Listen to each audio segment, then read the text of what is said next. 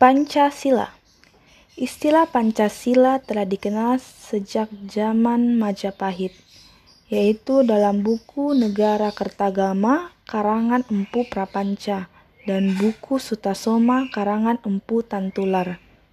Dalam buku Sutasoma, istilah Pancasila di samping memiliki arti berbatu sendi yang kelima, juga mempunyai arti pelaksanaan kesusilaan yang lima atau pancakrama, yaitu satu.